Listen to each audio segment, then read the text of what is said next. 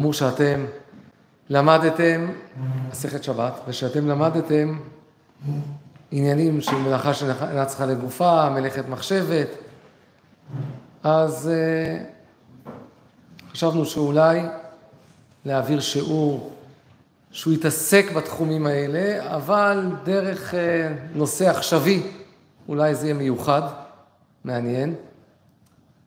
על בינה מלאכותית אפשר לדבר הרבה.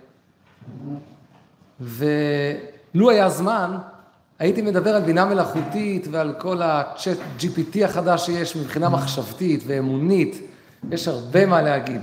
הדור משתנה בקצב שאי אפשר להאמין. צריך להבין מה עומד ומה התפיסות שלנו ואיך איך אנחנו מתייחסים לכל זה, אבל זה אנחנו לא נעשה עכשיו.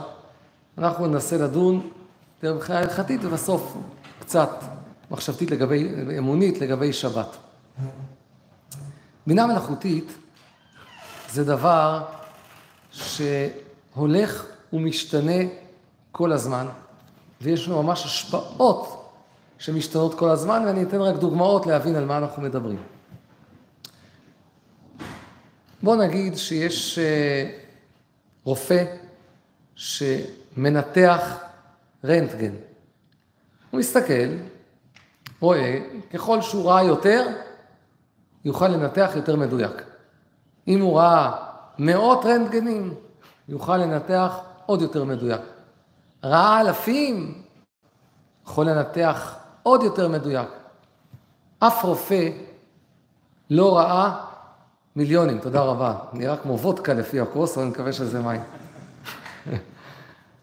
אף רופא לא ראה מיליונים. בינה מלאכותית יכולה לראות מיליונים, כל העולם, ולתת ניתוח מדויק שבן אנוש לא יכול לתת. לא יכול לתת, על פי כל הדברים האלה. וכך הרבה דברים שבינה מלאכותית מאוד משמעותית, ו... אבל יש היום דבר שנקרא בינה מלאכותית לומדת. ממש בשנים האחרונות, לשם העולם הולך, בינה מלאכותית שהיא תלמד מעצמה, כמו מוח אנושי קצת, שהיא תלמד מעצמה. למשל, לקחו בינה מלאכותית בעבר, והכניסו לה המון משחקי שחמט הכי טובים בעולם, ונתנו לה לשחק נגד קספרוב, שהיה מספר אחת בעולם. והבינה מלאכותית ניצחה אותו. אחר כך, בשנים האחרונות, לקחו בינה מלאכותית אחרת, לקחו בינה מלאכותית אחרת, חדשה. לא נתנו לה אף משחק, רק לימדו אותה את הכללים. איך משחקים שחמט. ונתנו לה לשחק נגד עצמה. ונתנו לה חדשה לשחק נגד הישנה. בלשון העם, החדשה קראה אותה, ניצחה אותה בקלות. וזה היה מחוץ לקופסה, אנשים ניסו להבין את המהלכים. יש דברים שהיא לומדת שאדם, קשה לו להבין. למשל, אם אתם תסתכלו על כתב יד, גרפולוג יכול לדעת, בדרך כלל אם כתב את זה איש או אישה, נכון? וגם מי שלא גרפולוג, הרבה פעמים יכול לדעת. אתם רואים מאמר מודפס. אתם יכולים לדעת? אז אם זה מאמר בכל מיני דברים של תורה, הרבה פעמים תרגישו קצת. לא בזה, וכל מיני תחומים אחרים, לא קשורים בכלל. לכאורה אפשר להרגיש. בינה מלאכותית עבדה על זה. סרקה מאמרים, ניסתה ללמוד, והיום בינה מלאכותית יודעת להבחין ב-95 אחוז אם זה נכתב על ידי איש או אישה. מאמר מודפס. הייתם מאמינים? שלא יגידו שגברים ונשים זה אותו דבר. אה, ש, שיש כאן ממש דברים שאי אפשר, אי אפשר לעשות. היא לומדת בעצמה דברים שבן אדם לא יכול ללמד אותם. ואם אני עכשיו מגיע לשבת, כבר הרבה שנים יש כל מיני דברים אלקטרוניים שקורים, שאתה עובר, משהו נפתח, אבל יש משהו חדש בבינה המלאכותית ובבית החכם שהולך להיות. זה שאתה עובר, ואתה עובר... משהו ומשהו קורה, אוקיי, זה קיים. הבינה המלאכותית, יהיו בבית מלא מלא חיישנים. החיישנים של הבינה המלאכותית לא יעשו כלום, הם פשוט ילמדו אותך. ילמדו אותך, את התחביבים שלך, מה אתה רגיל, אתה, כל בני הבית, ידעו כל אחד. כלומר, זה יהיה בשבילך, כן? לא איזה מעקב, אולי איזו תחושה כזאת, אבל הם יודעים הכל. אז בוא נאמר שאתה בשבת יורד, נכנס אל הסלון. קשה לי להגיד סלון, אבל אני אגיד סלון, כי כשאני גדלתי, אבי זיכרונו לברכה לא הרשה לנו להגיד סלון. יש חדר ספרייה. סלון, כאילו מה זה, אנחנו גויים? מה אנחנו אומרים סלון? מה זה סלון? יש חדר ספרייה. ספרים, ושם אכלו גם, כן? אבל זה בחדר ספרייה. אז אצלי עד היום בבית, כשאוכלים, בסלון, מרגישים בספרייה. הכל מוקף בספרים, אבל לא נורא, נכנס כבר. אה, אז אתם יורדים לסלון, נכנסים, יושבים, לא קורה כלום, אבל הבינה המלאכותית ראתה אתכם. היא לא עושה כלום. אחרי כמה דקות, היא יודעת שאתם שם, והיא יודעת שבמזג האוויר הזה, ובתנאים האלה, כל מיני דברים, עכשיו אתם אוהבים את התריס פתוח. התריס ייפתח. אחרי כמה דקות, היא יודעת שעכשיו אתם אוהבים כוס קפה. אז הרובוט יגיש לכם כוס קפה. אתם רוצים לעשות אותו כלי שני, שלישי, איך שאתם רגילים, היא תעשה מה שאתם רגילים. אבל היא תגיש מעצמה, לא אמרתם לה כלום, היא עשתה מעצמה. ויהיו עוד הרבה דברים כאלה בבית. מה עושים עם הדברים האלה? מותר בשבת, אסור בשבת. יש עוד דוגמאות שאנחנו נגיע אליהן, אבל בואו נראה קצת לפני זה אה, נושאים בלימוד. יש לנו, כידוע, דבר שאינו מתכוון, גמרא בביצה כ"ג, רבי שמעון אומר, גורר אדם מתחת כיסא וספסל, ובלבד שלא התכוון לעשות חריץ, רבי שמעון אומר, דבר שלא מתכוון מותר, ועל פי המשנה בביצה, אז הגמרא שם בדף ע"ב עמוד ב' אומרת שרבי יהודה חולק ורבי יהודה אומר דבר שאינו מתכוון אסור. אז אדם לוקח משהו, דוחף כיסא, אולי יהיה חריץ, אולי לא יהיה חריץ. רבי שמעון אומר דבר שאתה מתכוון מותר, רבי יהודה אומר דבר שאתה מתכוון אסור. אני רוצה לשאול אתכם מצד הסברה, מה יותר הגיוני, מה יותר מסתבר? רבי שמעון שאומר מותר או רבי יהודה שאומר אסור? מה אתם אומרים? ברוך אתה אדוני אלוהינו מלך העולם שהכל יהיה בדברו.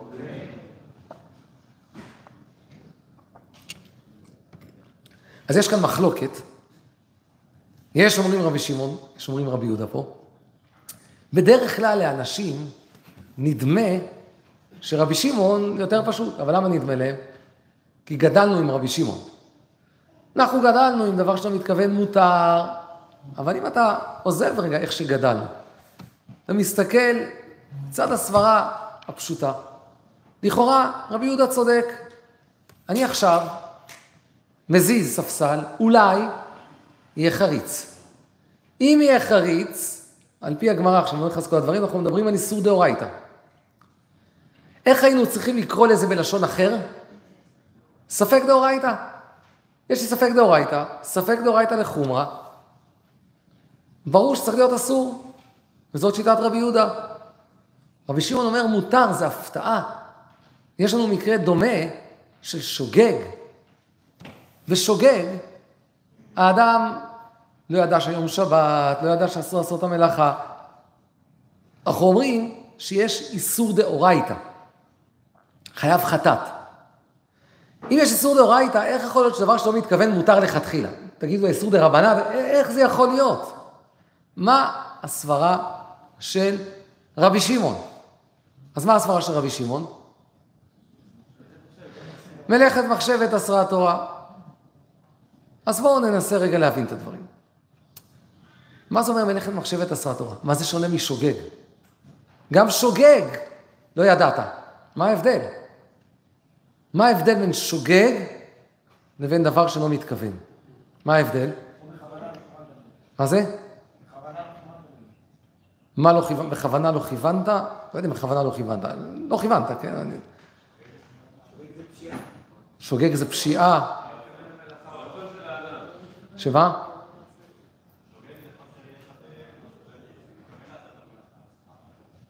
כלומר, ההבדל בין שוגג, אם אני מבין מה שאתה אומר, לבין דבר שאני לא מתכוון, בשוגג, האדם לא ידע משהו בדין, או שדומה לדין, הוא לא ידע שהיום שבת, הוא ידע שעשו עשרות מלאכה בשבת, אבל את הפעולה שהוא עושה, הוא ידע בדיוק. הוא ידע שעכשיו הוא לוחץ על כפתור, ו... והוא מדליק אש, מדליק. הוא ידע את זה. הוא לא ידע שאסור לעשות את זה בשבת. הוא לא ידע שהיום שבת. אבל את הפעולה הטכנית, הוא ידע בצורה מדויקת. ודבר שלא מתכוון, אדם לא יודע האם הפעולה הטכנית תתרחש או לא תתרחש. הוא לא יודע, יקרה או לא יקרה. כיוון שהוא לא יודע אם יקרה או לא יקרה, אז אפשר להגיד שיש כאן פגם במלאכת מחשב. יכולה להיות אפשרות אחרת להסביר. ואפשרות אחרת להסביר, שיש כאן שתי פעולות. פעולה אחת זה לדחוף כיסא.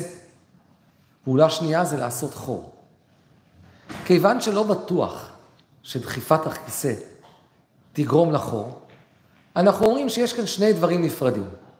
יש כאן גרירת כיסא ויש כאן עשיית חריץ. אני גררתי כיסא. החריץ קרה מאליו, קרה מעצמו, אני לא עשיתי את זה בכלל. זה קרה לבד. אני גררתי כיסא, אבל החריץ קרה מעצמו. וההבנה הזאת, יש לה סמך בכמה ראשונים, גם מדברי האחרונים, נראה מהחזון איש הולך בדרך הזאת. יש מקום לשתי ההבנות, אם כי איזו הבנה יותר פשוטה? השנייה. ולמה השנייה יותר פשוטה? כי דבר שלא מתכוון זה פטור בכל התורה כולה. לחשב את זה רק בשבת. אפשר ליישב, אבל אנחנו לא נעשה את זה עכשיו. יש ריטווה, ואפשר ליישב. יש לנו שתי הבנות, ולאור שתי ההבנות האלה, אנחנו יודעים שפסיק רישא חייב, שאם אדם עושה פעולה, ובטוח יהיה חור, חייב, זה מוסכם. מודה רבי שמעון בפסיק רישא ולא ימות. למה בפסיק רישא חייב? אנחנו עכשיו יכולים להסביר לפי שתי ההבנות. לפי ההבנה הראשונה, אמרנו שפטור דבר שאינו מתכוון זה איזה פגם במלאכת מחשבת. אפשר להגיד שאם זה בטוח יקרה, אי אפשר להגיד שאתה לא מתכוון. אתה מתכוון, ניקח את הדוגמה של הגמרא, שבת קל"ג, שאדם חותך ראש תרנגולת כדי לתת לילד לשחק, זה גם המשחקים היום פחות או יותר, נכון? נותן לו ראש תרנגולת, הוא אומר, אני לא רוצה שהיא תמות, רק לחתוך את הראש. מה זה לא לחתוך? פסיק רישא ולא, ולא ימות? ברור שתמות. אתה לא יכול להגיד, לא התכוונתי שהיא תמות. לא יכול להגיד. אז זה נקרא מתכוון. זה לפי ההבנה הראשונה. לפי ההבנה השנייה, כאשר א', בוודאי גורר את ב', אז מה אנחנו נגיד? כן, אני רק אומר, הניסוח כאן מאוד חשוב, אנחנו נגיד שמי שעשה את א', עשה גם את ב'. בסוגריים אני אומר, שהניסוח כאן מאוד חשוב, כי אם בניסוחים שונים זה יהיה כל הסוגים השונים של מלאכת מחשבת. מה שאני אמרתי עכשיו, שמי שעשה את א', עשה את ב', זה מה שאמרתי. אבל אם הייתי אומר שא' וב' הפכו להיות מחוברים, והפכו להיות אחד, בסוגריים אני אומר, זה כבר מלאכה צריכה לגופה. אני לא דן בזה עכשיו, אבל לפי הדבר הזה אפשר ככה לנתח את כל מלאכת מחשבת, אבל אני לא אעשה את זה עכשיו, למרות שאולי לזה הייתי צריך להעביר שיעור, גם כן טוב. לעשות, לראות את ההבדלים בין, אבל זה מדי ארוך, כל ההבדלים בין כל מלאכת מחשבת, סליחה שהזכות גופה, לפסיק רישא, לפסיק רישא, לא ניחא לגרמה, למתעסק, אבל נעזוב את זה כרגע. אני רוצה נקודת מבחן קצת לדבר הזה. אנחנו יודעים שיש דבר שנקרא פסיק רישא, זה לא ניחא ליה. על, על זה כדי להבין קצת את נפקא מינה בין ההבנות. פסיק רישא דלא ניחא ליה, לדעת בעל הערוך, ערך סבר, פסיק רישא דלא ניחא ליה, מותר. זה בטוח יקרה, אבל לא נוח לך, מותר. לעומת זאת, לדעת בעלי התוספות, בשבת דף ק"ג, לדעת הרבה ראשונים, שפסיק רישא דלא ניחא ליה אסור. לא ניחא ליה ולא אכפת ליה, אז יש סתירה בדברי רש"י בין דף ע"ה לדף ק"ג, רבי עקיבא איגר מאיר בגיליון הש"ס, האם זה דווקא לא ניחא ליה, או אפילו לא איכפת ליה, זה מספיק? והתוספות אומרים שאין הבדל, וכך פסק הביאור הלכה בעניינים מסוימים, שאין הבדל, מספיק שלא יהיה אכפת לך. הביאור הלכה בסימן שנקף סעיף י"ח. זה לא משנה אם לא אכפת לנו, ניחא להם, אותו דבר. אני רוצה לשאול אתכם עכשיו מצד הסברה. שיטת בעל הערוך, שפסיק רישא דדו ניחא ליה מותר, האם היא מתבססת על דרך א', ההבנה א' שאמרנו, מלאכה שנייה צריכה לגופה, שזה גם בכוונה, או על מלאכה, או פסיק רישא, או, או על הבנה ב', אם זה מלאכה אחת, או, שה, או, ש, או שאדם עשה את שתי המלאכות, כאילו הן מחוברות. חייב להיות א'. אם אני מבין שזה ב', גם אם זה נוח לך או לא נוח לך, אם א' בטוח גורר את ב', מי שעשה את א' עשה את ב'. זה לא משנה אם זה נוח לך או לא נוח לך.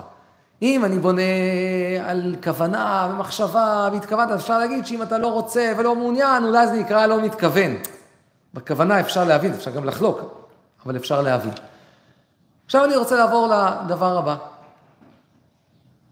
אדם הולך ברחוב, והוא יודע שכשהוא עובר בנקודה מסוימת, מנורה הולכת להידלק. יודע בוודאות. הוא יעבור במקום מסוים, מנורה תידלק. האם מותר לו לעבור או אסור לו? פשטות ההלכה? אסור. אסור, זה פסיק רישא.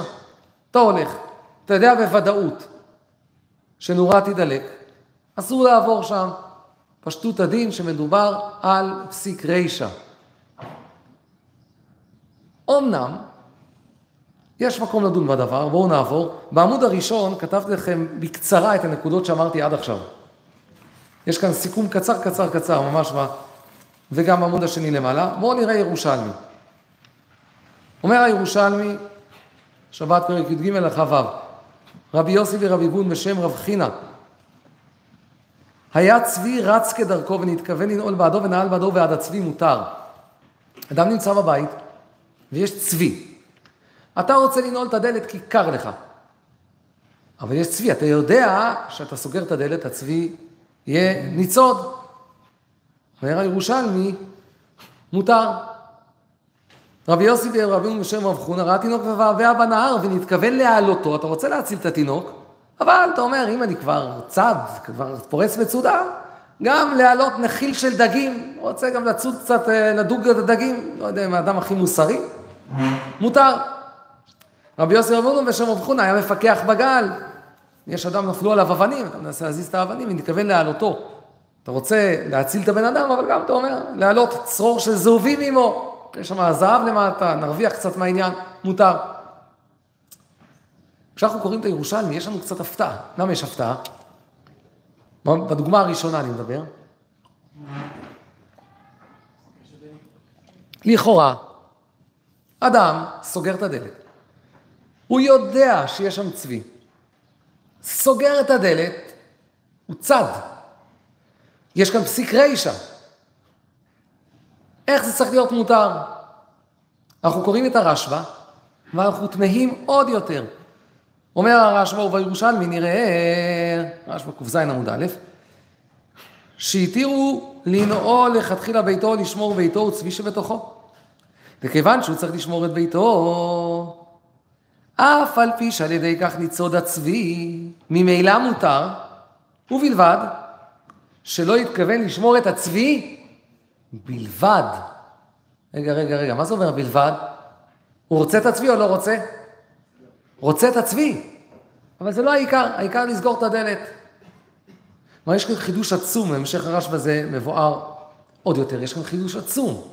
לפי שאנחנו הסברנו את הירושלמי, אמרנו, אדם סוגר את הדלת, הוא לא מעניין אותו הצבי, אבל סוגר את הדלת, זה פסיק רישא, זה כבר בעיה, בטח לשיטות רוב הראשונים שפוסקים שפסיק רישא לא אכפת אסור. הרשב"א אומר, אפילו אם אתה מעוניין בצבי, אתה רוצה את הצבי, מותר. כי עיקר מגמתך זה לא הצבי, עיקר מגמתך לסגור את הדלת.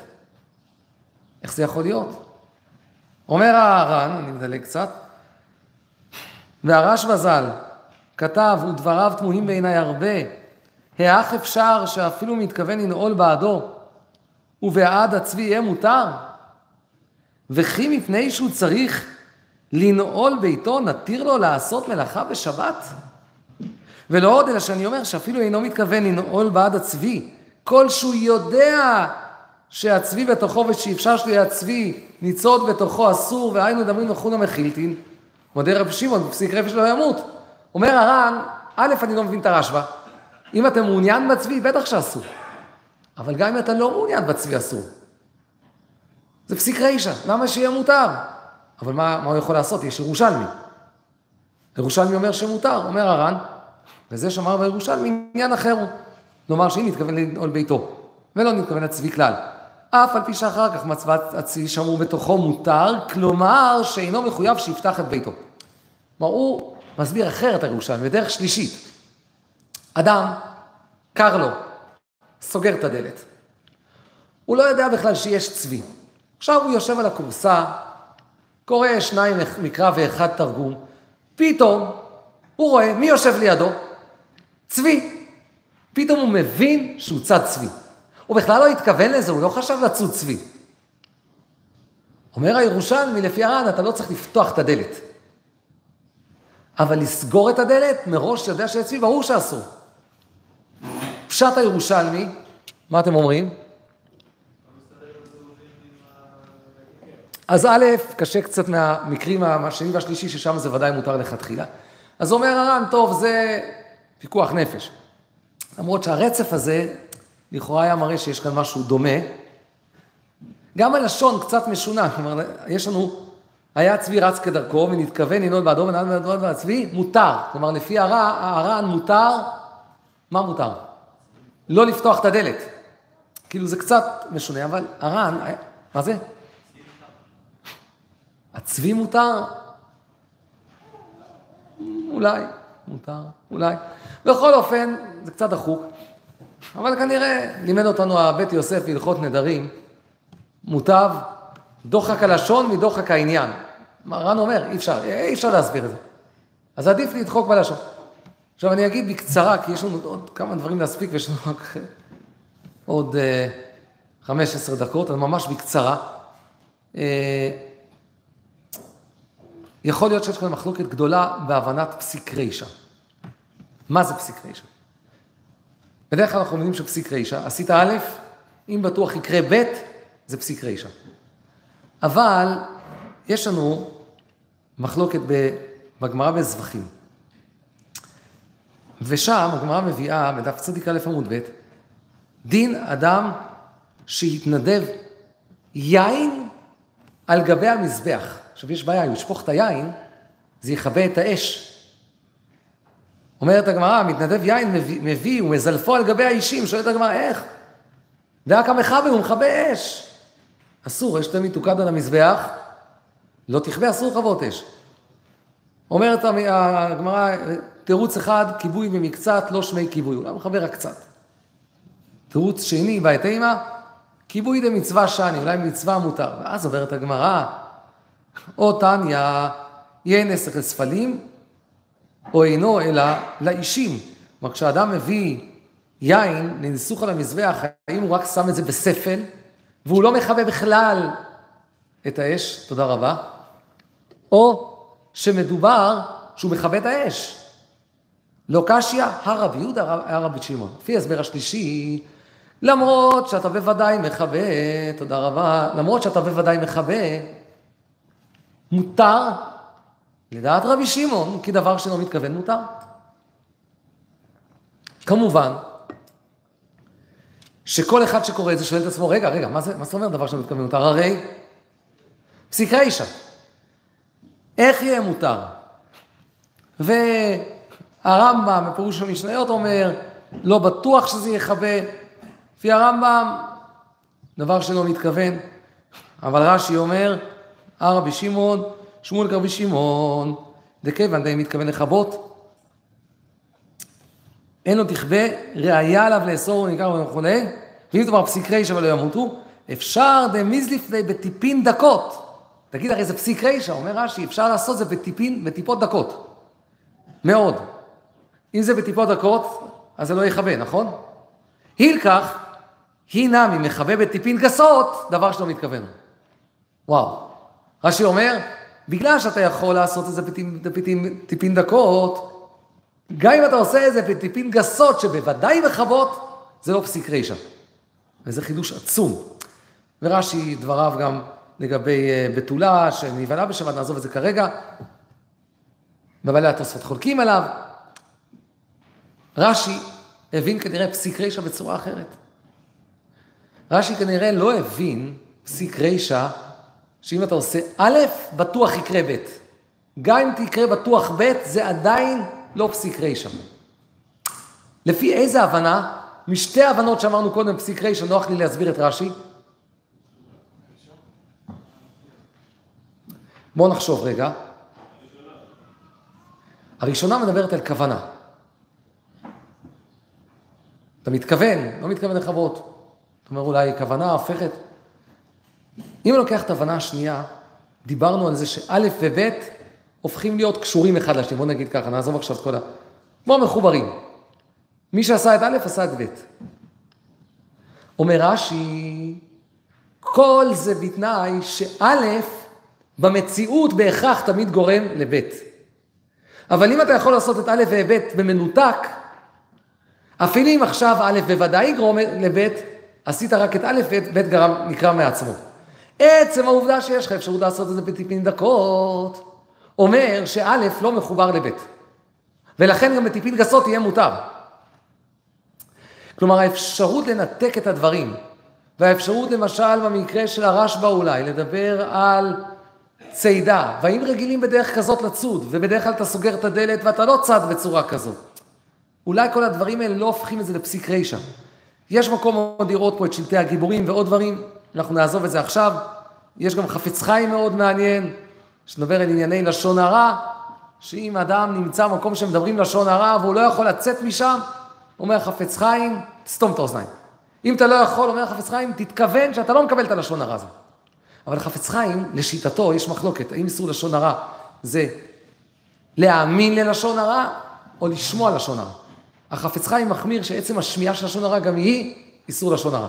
אם השמיעה היא איסור לשון הרע, אז זה לא יעזור שתתכוון לא לשמוע בגלל שזה פסיק רישא, תשמע. אומר החפץ חיים, על פי הדברים שראינו עכשיו כאן, ורש"י יש לו מהלך נוסף שם, גמרא בפסחים, כ"ה, לא ניכנס עכשיו, שכיוון שיכולת לעצור, לסתום את האוזניים, גם אם אתה לא סותם, זה לא פסיק רישא. אז גם מן לשון הרע יש מצבים, לפחות בשעת הדחק, כן? לא, לא לכתחילה. עכשיו אנחנו עוברים לענייננו. אדם הולך ברחוב, הוא הולך ברחוב, לא מתכוון לשום דבר, הולך ברחוב. הוא יודע אבל שבטוח ידלק האור, אבל לא הולך, הוא הולך לתומו. לכאורה, אם היינו שואלים מותר או אסור, היינו אומרים שזה מחלוקת בין הר"ן לרשב"א, נכון?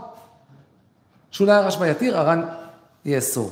שו"ת שבט הלוי, חלק ט' סימן ס"ט, אומר הרב אוזנר, לקראתו קיבלתי ואשיב בקיצור כדרכי. על דבר המצוי אצלכם שנדלק מאור אלקטרי לפני הבתים, כשאדם עובר לפני הבתים ויש חלקים שמרגישים ממי שעובר בכל רוחב הבית, רוחב הרחוב, ונמצא שאדם העובר גורם להדלקה, בדיוק השאלה שלנו, אתה עובר ברחוב והאור נדלק. ו... וכולי וכולי. אומר, אני מדלג לקטע הבא, אני מקצר כאן הרבה דברים כי אין לנו זמן מה לעשות. ואומר, בטח, דבעוני אין חשש איסור בזה, על כל פנים עיקר הדין. למה? אז הוא אומר, אני מדלג לקטע הבא, רק לפני שאני אגיד לקטע הבא, אז הוא אומר כאן שזה בין לדעת הר"ן בין לדעת הרשב"א, לכולי עלמא אין בעיה. קטע הבא, אבל לא כן, כשהאדם אינו עושה כלום ממש, והולך לדרכו לפי תומו, ואינו מוסיף אף תנועה אחת למען מלאכה. אש בגרמתו נדלק האור, פשיטא, זה כל זמן שלא חושב ממש למען, ללכת למען נדליק וכיוצא בזה, שאין לנו מצרפים הליכתו הרגילה לתוצאה הנ"ל, ואין כאן פעולה של מלאכה. אומר הרב אוזנר, יש מקרה אחד שאתה עושה פעולה, או, יש מקרה אחד רגיל, סתם שאתה עושה פעולה, וזה פסיק רישא, ופעולה שאתה מבצע ביד וכולי, אבל בהליכה, הליכה, אומר הרב אוזנר, תחשב לפעולה רק אם אתה עושה את זה בשביל לבצע מלאכה. אם אתה הולך מעצמך ולא מתכוון לבצע מלאכה, זה לא נקרא פעולה בכלל. זה דומה למתעסק. אני אסביר. אם אדם הולך בדלת אלקטרונית, נכנס בדלת אלקטרונית, עכשיו אדם, אם הוא היה מלפני מאה שנה, הוא היה מגיע לכאן היום, פתאום במנהרת הזמן, נחת. הוא רואה דלת אלקטרונית. הוא לא ייכנס בדלת, אדם לא רגיל להיכנס בזכוכית, הוא לא ייכנס, ייתקע. כשאתה הולך בדלת אלקטרונית, אתה הולך כדי שזה ייפתח. זה אסור. אבל כשאתה הולך ברחוב, גם אם אתה יודע בוודאות שזה ייפתח, שידלק האור, אתה לא הולך בשביל שידלק האור, אתה הולך ברחוב. אומר הרב ווזנר, הליכה לא נחשבת מעשה. לא נחשבת מעשה, אלא אם כן אתה מתכוון להדליק. אם אתה לא מתכוון, למרות שאתה יודע שוודאות יקרה, אתה הולך, כי בכל מקרה היית הולך. גם אם זה לא היה שם, היית הולך. גם אם לא היה שם את החיישן, היית הולך. זה, זה המסלול שלך, שם אתה הולך. הדבר הזה לא נקרא מלאכה בכלל. הרב ווזנר יודע שיש לו חידוש, יודע, תסתכלו בסוף התשובה. ראשי ישיבות זה טוב להם להכיר את המשפט הזה פה של הרב ווזנר. היותי איש עמוס, אין תנאי להעריך עוד, וגם אין תנאי לוויכוחים הלוך וחזור. אל תתווכחו איתי. אמרתי, קבלו. אה, הוא מבין שיש פה חידוש, הוא מטיל פצצה עכשיו, הוא מבין. עכשיו, הרב ווזנר עוד דיבר על נורת להט, ששם אנחנו מדברים על דאורייתא. כל העולם עובר בשנים האחרונות ל-LED, ללדים. למה עובר, העולם עובר ללדים? אז בניגלה זה כדי לחסוך חשמל. בנסתר זה כדי לעזור לעם ישראל שיהיה איסור דה רבנן ולא דאורייתא, לקראת דור של משיח, דור של גאולה, אתם יודעים. ברור שזאת הסיבה, נכון? לי זה ברור. אה, בכל אופן, אנחנו מדברים עכשיו על איסורי דה רבנן. זה הרבה יותר קל. לקחת את הסברה של הרב ווזנר, גם אם נקבל אותה בדאורייתא, בלדים או בחיישנים, אנחנו לא מדברים על דאורייתא. עכשיו, אם אדם הולך מול לד, וזה ממש עושה פעולה, שאדם רואה בעיניים, זה אנחנו לא נתיר. אבל אם אדם לא רואה כלום, הוא מסתובב בבית, החיישנים קולטים אותו. הוא לא עשה כלום. לכאורה, למרות שזה הבית שלו, אבל הוא הולך, בכל מקרה הוא הולך שם. הוא לא הולך בשביל החיישנים, הוא הולך כי זה הבית שלו, כי הוא מסתובב שם, ולא קורה כלום. יכול להיות שאני אחלל, יכול להיות, אבל הוא עושה משהו שהוא היה עושה בכל מקרה, והוא לא רואה תוצאות, אין איזה משהו במודעות שלו. אני חושב שעיקר העניין של הרב ווזנר, שיש כאן משהו מחוץ למודעות שלו. אני חושב שזה מצד אחד כאילו יותר חמור מהרב ווזנר, אני חושב שזה יותר קל. כי הרב ווזנר, א', מדבר על דאורייתא, וב', מדבר על דבר שאתה רואה. אתה הולך, משהו קורה. כאן זה בכלל לא במודעות שלך. יכול להיות שבשכל אתה יודע. אתה מסתובב הביתה, אתה לא רואה כלום. ואני חייב להגיד, מי שלא יקבל את מה שאני אומר עכשיו, עוד כמה שנים לא יוכל להיות פה. כי הכל מלא כבר היום, במצלמות, בדברים, כל הזמן משהו קורה. משהו קורה ומסתובב. אני חושב שכשדבר לא במודעות שלך, הוא לא בעייתי. עכשיו השאלה היא, גם אם נגיד זה לא בעייתי, האם זה בסדר שעוד עשר דקות הבינה מלאכותית מעצמה תתחיל לעשות דברים? כן.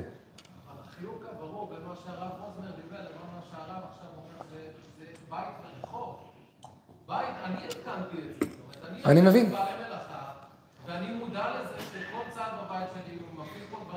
אז אני מבין שיש הבדל, אני מבין שיש הבדל בין בית לרחוב, אבל זה, זאת לא הנקודה של הרב אוזנר. הנקודה של הרב אוזנר היא, האם אתה הולך בשביל להדליק, או אתה הולך כי שם זה מסלול ההליכה שלך בכל מקרה. זאת הנקודה שהרב אוזנר אומר, ובזה אין חילוק בין בית לרחוב. גם בבית, אני לא הולך כדי שהבינה המלאכותית תראה אותי. אני הולך כי זה הבית שלי. אני מסתובב כי זה הבית שלי, זה הבית שלי. לכן אני מסתובב. נכון שהיא ראתה אותי. אני לא עשיתי אף פעולה ואף צעד בשביל שהיא תראה אותי. את כל מה שעשיתי הייתי עושה גם אם היא לא הייתה נמצאת שם. הליכה סתמית, שלא נעשית בשביל פעולה, אומר הרב ווזנר, זה לא מלאכה. אפשר להגיד סברות אחרות. אבל אני אומר, זה הנקודה שהרב ווזנר אומר כאן. ואני חושב שהליכה סתמית כזאת, שגם אם יש חיישנים בבית, אבל לא כשקורה הרגע משהו, כן? שלא קורה עכשיו, כשאין במודעות שלך, יש לך אולי בשכל, ישאלו אותך, אתה תדע. אבל בהליכה אתה הולך, אתה לא רואה שום דבר, אז א', אתה הולך, בכל מקרה היית הולך, לא כמו דלק אלקטרונית. וב', לא רק שבכל מקרה היית הולך, אלא אין איזו תוצאה שאתה רואה עכשיו. אני חייב להגיד שזה המון השלכות. למשל, למשל, אה, יש בלגן גדול עכשיו עם מדי מים. אתה פותח את הברז בבית ומשהו נספר בחוץ.